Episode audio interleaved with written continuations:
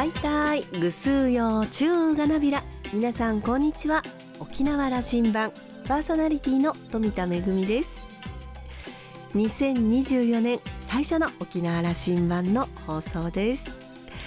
今年は年明け早々に能登半島での地震がありそして羽田空港での事故がありと胸を痛める出来事が続いています。早く穏やかな日々が訪れることを祈っています。沖縄羅針盤今年も一年どうぞよろしくお願いいたします。今日も5時までお届けいたします。どうぞお付き合いください。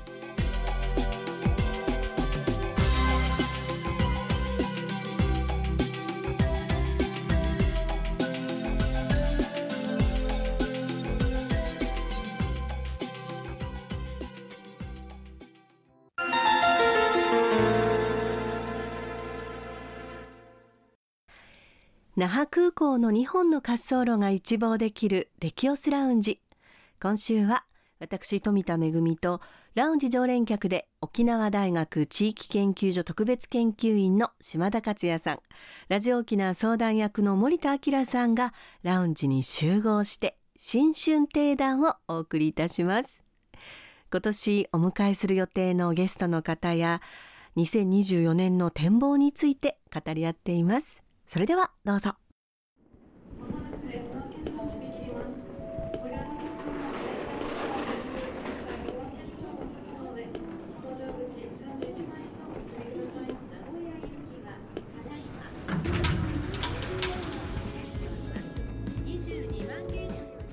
いいそうがちでビル明けましておめでとうございます。明けましておめでとうございます。いい総合地デービルはい今年もよろしくお願いします。よろしくお願いします。ついに年が明けましたね。2024年か。はい。年末にも1年って早いねっていう話をしたんですけど、うんね2000年に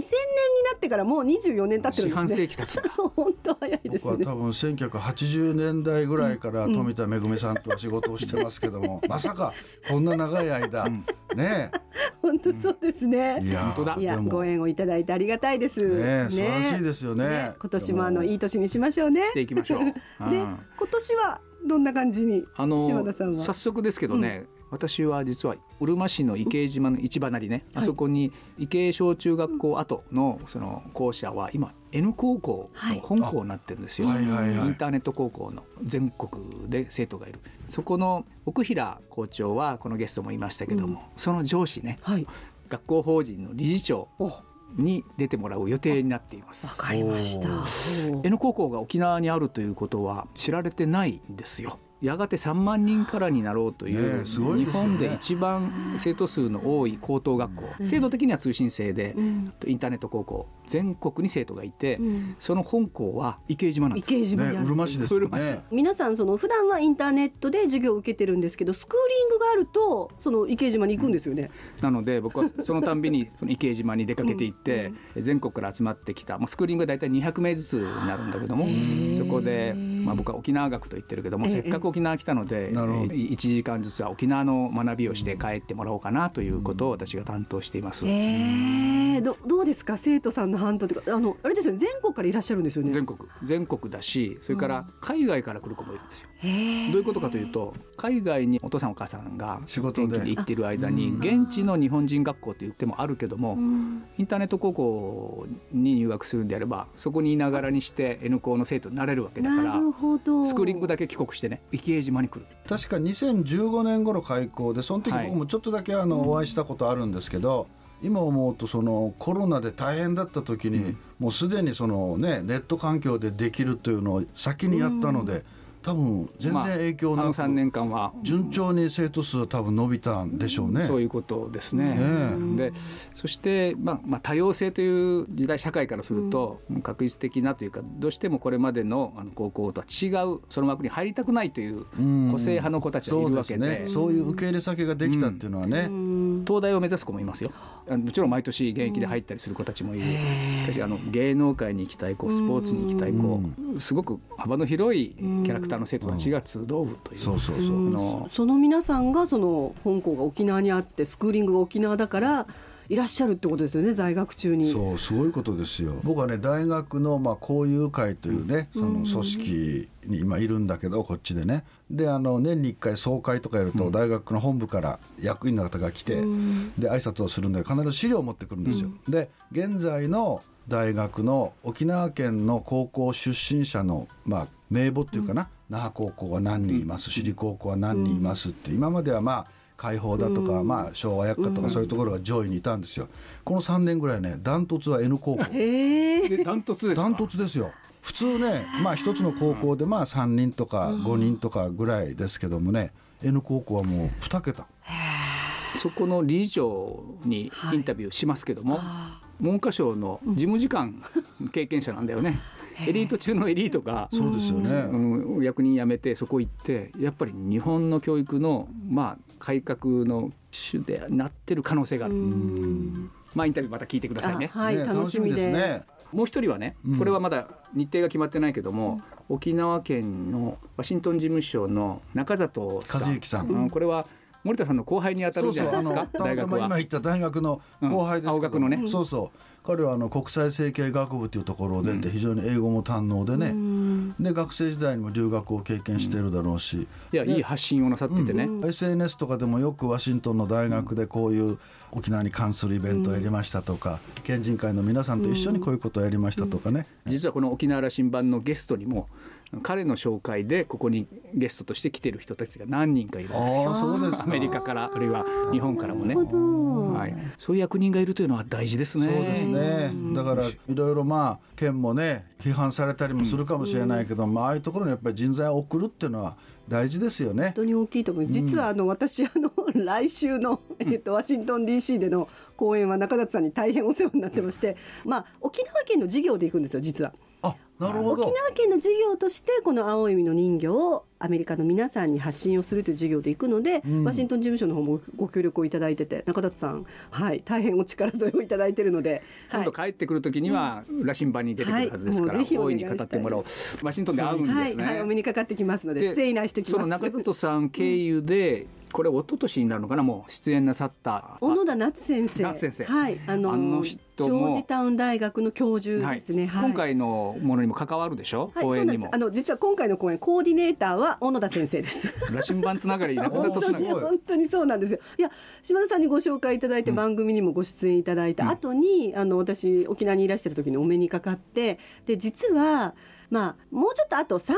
ぐらい後をめどに沖縄とワシントン DC 何かやりましょうっていう話をしてたんですよ実は夏先生と。でそれが、まあ、県のこういう授業があるっていうお話になりましてトントン拍子に話が進みまして3年分ぐらい前倒しで今回の授業をが決まりましてコーディネートしていただいてそうでしたか。もう一、はい。ね、3年ぐらいのうちには僕はあの富田恵さんと会ってくださいという話をして、あので意気投合なさったのね、はいそうなんです。どっかあれに行ったんだよね。レストランに2人で行ったんだよね。そうなんです。なんかあの女村の海の見えるうん。シーサイドレストランで二人で食事をしまして、なんかやろうねとかっていう割と気軽な話から、その後ずっとあのオンラインとかでまあメッセージのやり取り続けてるうちにやりましょうか。ワシントン公演になった。なったんですよ。これもじゃあ県庁が派遣している森田さんの後輩の中里さんが、えー私に紹介した小野田夏先生を通して富田恵さんにつながって、はい。がこの授業ワにつながった。シントン公演になっすごいですね人の縁というかこの。もうご縁ですよ本当に。そしてそうだよね、それでワシントンで講演するということは、ちょうど暮れに3人でディスカッションした時に意味があるよねと、うん。それはそうですね。はい。知念純子さんがあそこのスミソニアン博物館で、うんまあ、博物館の価値やワシントンというバ地の価値を話した時にそれはワシントンに乗り込みたいという話は、富田さんもう想像できてたわけでしょ、はい、そうなんです。でもまさかこんなに早く実現できると思ってなくて、でもこれは本当にこの沖縄羅針盤のご縁がなかったらもう実現していない話なので。お人の縁っていうのは本当にありがたいもんだなと思いますね。ですし夏先生も実はもともとまあ沖縄に興味があって、まあ、沖縄にいらっしゃってフィールドワークをしたりですとか沖縄からまあオンラインで演劇を発信したりっていうお話されてたんですけど実はライカムで待っとくという大変評価を受けた作品があるんですけれどもそれが今度英訳されることになりましてなんと翻訳者は小野田先生なんです。というような夏先生自身も非常にああ沖縄とご縁がありますっていうお話をされてました。夏小野田さんはもう沖縄と縁があるどころじゃないですよ、よね。そうですよね。あの人だって金の街の中に入り込む辺野古の街の中に入り込むそうですよね。そこから中継でオンエアで自分の学生たちに、えーと何がうん。起きてるかと沖縄何が起きてるかをライブでそれが講義になってるそうなんですよね。この人は大学の先生すごいな。あのジョージタウン大学というところは、まあ、その中の演劇の先生ではあるんですけど皆さんあのダブルメジャーが必ずあの必須なのででダブルメジャーの方で演劇を取る学生さんが多いらしいんですね。でもう一つのメジャーは何を取ってるかっていうと政治を取ってる方が多いんですよ。そうするともうもう将来政治家になったりですとかあとまああのまあ、ワシントン DC の中のいろんなこう政府機関の中の職員として、まあ、将来的に働くような方々に沖縄を発信してるってこれまた大きなことじゃないかなと思うんジョージですよね。タウン大学ってやっぱ政治家をたくさん輩出したところで大統領も出してますからね。そうですよね。クリントン大統領は確かそうですよね。出身ですよね。沖縄羅針盤も大したもんだね。国際的になってきまいしたね。やあの影響力持っちゃってるんじゃない？思い出したけどこの番組を始めるときに島田さんから相談があって、ええまあ、こういう番組を作りたいっていう時に18年前。そうそう。その時にやっぱラジオがこういうなんかいろんな人が交流できる場になるといいねってその場を僕らはじゃあ提供して、そこでいろんなことを沖縄の将来についてみたいなねそんな話をしたんだけど実際形になってますね。出ますかね？いや。素晴らしい。あのこうやって話をするとあそれはそういえばそうだなと。なるほど、はいラウンジですからね。そうですよね。そうだね森田さん2024年というのは沖縄にとってどういうふうな年だというなどどういう節目がやってくるんですかね？まあそうだね。今アメリカの話が出たけど今年は選挙の年ですよね、やっぱ何回ってアメリカの政権がどうなるかっていうのはねやっぱり日本人、まあ、特に我々にとっては興味あるところだしロシアも確か選挙があるし、ね。まああれ選挙っていうかどうかわかりません。が。はい。まあ、沖縄県でいうと県議会議員選挙がね、6月に予定されて、まあそういう意味では選挙がありますね。だんだんあの投票率が下がってきているのが非常に残念というか、これはよろしくないですよね。まあもう一つお隣の台湾ね。うんあ総統選選挙がありますこねれ。はね。これも大きいですね沖縄にとってもね。そして我が国の国会はどうなってるんですかね。そうだね。うん、司会は相当不良になってますよ。なんか日本政治ももっと国民は怒ってもいいと思いますよね。結構混沌とするんじゃないかという。めぐみさんどんなふうに見てるんですか？あの2024年というかまあここ数年の動きを見てるとお天道様は見てるって あの思うことがあってですね。今までもみんなやってるからとかって悪いことをしていたりでもそういうことがやっぱりお天道様は見てて悪いことは悪いことだってこう世の中がちゃんとこう分かるような世の中になってほしいなと思ってるんですけど徐々にそういうところって出てきてるんじゃないかなと。この問題おかしいよねっていうのがちょっと明らかにまあそれがスキャンダルみたいなことで明らかになることはあるんですけれども、にしてもやっぱりそういう世の中になってきたと思いますしちゃんといいことをしてる人たちまっとうなことをしてる人たちが評価されそして悪いことをしてる人たちっていうのはちゃんとそうではいけないというふうな社会になるといいなと思います。そんな方向に向かってるんじゃないかなというような希望を少し持っています。自分のことに置き換えよう、ちゃんと真面目に生きなさいよというふうに僕に言ってるわけですね。あのまっとうな生き方をしなさいと。そうあの自分自身の戒めも含めてですねそれは、うん私も。ね、混沌とはしてきましたよね。本当そうですね。先が見えないというかねまさかこんなことが起こるとは思わないっていうのがこの数年なんかしょっちゅう起きてるような気がしてですよね,、まあ自然災害もそうだしね紛争やテロや、まあ、戦争というか紛争というかですけどもウクライナで起きていること、それから、うん、イスラエルパレスチナで起きていること。2024年どんな展開があるのか、これはね。心は痛いですけども、あの見なきゃいけないですよね。そうですね、見て見ぬふりをしない。実はその青い海の人形はアンデルセンの人魚姫を元にしてるんですがあのアンデルセンの時代もやっぱり彼がこの作品を書いた時に彼は貧しい家庭に育ってでもあのなかなかそういう困難の中にある人たちに、まあ、世間が目を向けてくれない知らぬふりをするっていうことに対して作品の中で訴えているのでハッピーエンドじゃない物語が多いというふうに、まあ、そういうふうに研究者の方々は語ってるんですけど、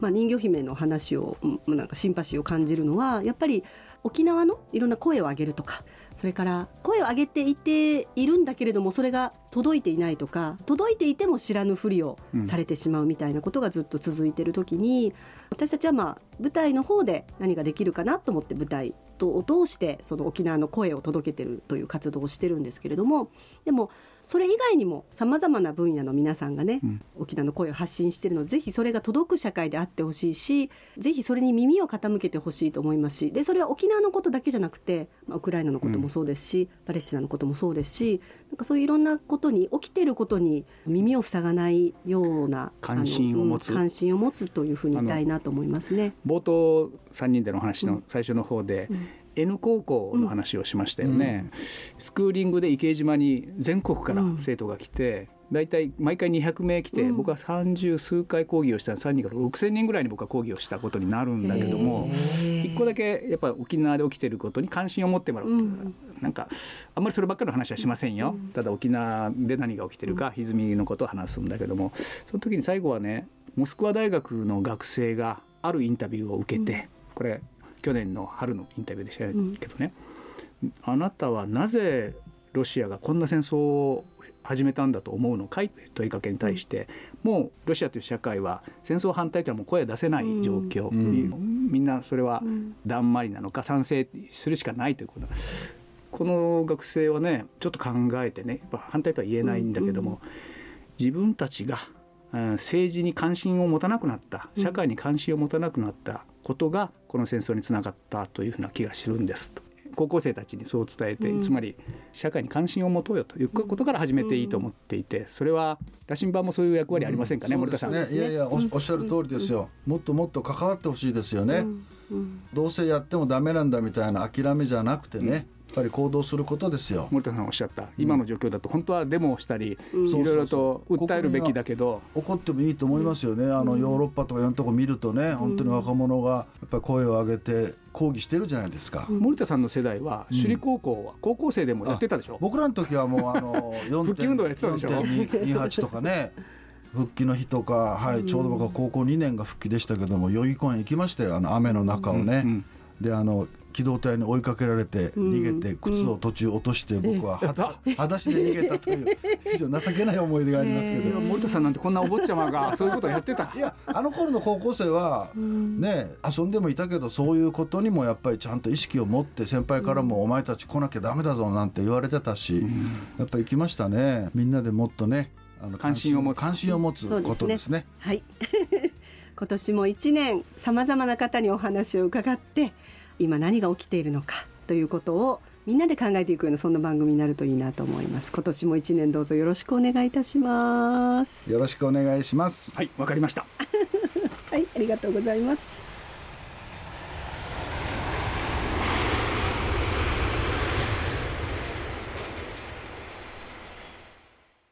今年も島田さん森田さんそれぞれの人脈と得意分野を生かしてレキオスラウンジに幅広いお客様をお招きしてお話を伺えるのがとても楽しみです。どうぞご期待ください。今週のレキオスラウンジはラウンジ常連客の島田克也さん森田明さんと富田恵の新春定談をお届けいたしました。来週のレキオスラウンジは学校法人角川ドワンゴ学園理事長の山中真一さんをお迎えする予定です。お楽しみに。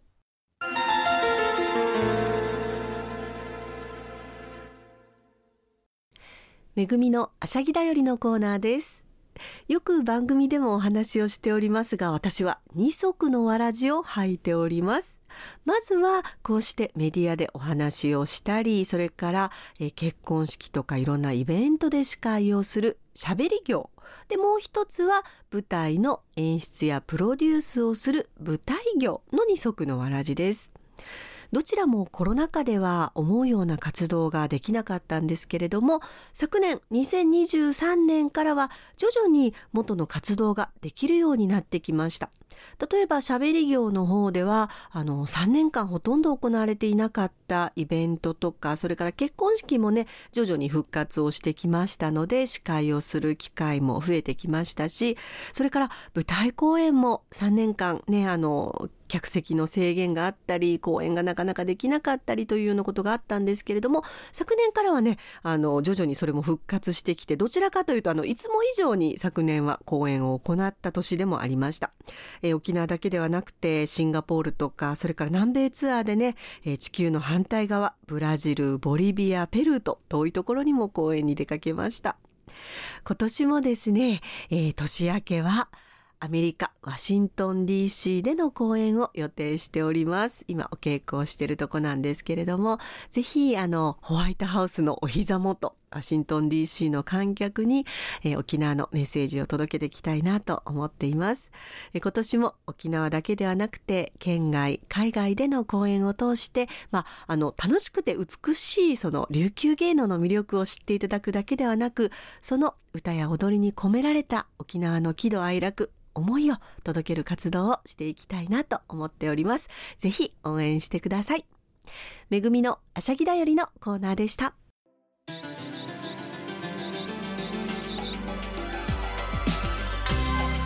沖縄羅針盤の過去の放送音源はポッドキャストでも配信中です。さらに Spotify、Amazon Music、Google ポッドキャストにも連動していますのでお好きなサブスクリプションサービスでお楽しみいただけます。各サイトで沖縄羅針盤と検索してください。沖縄羅針盤今週も最後までお付き合いいただきまして一平二平デービルそろそろお別れのお時間です。パーソナリティは富田恵でした。それではまた来週。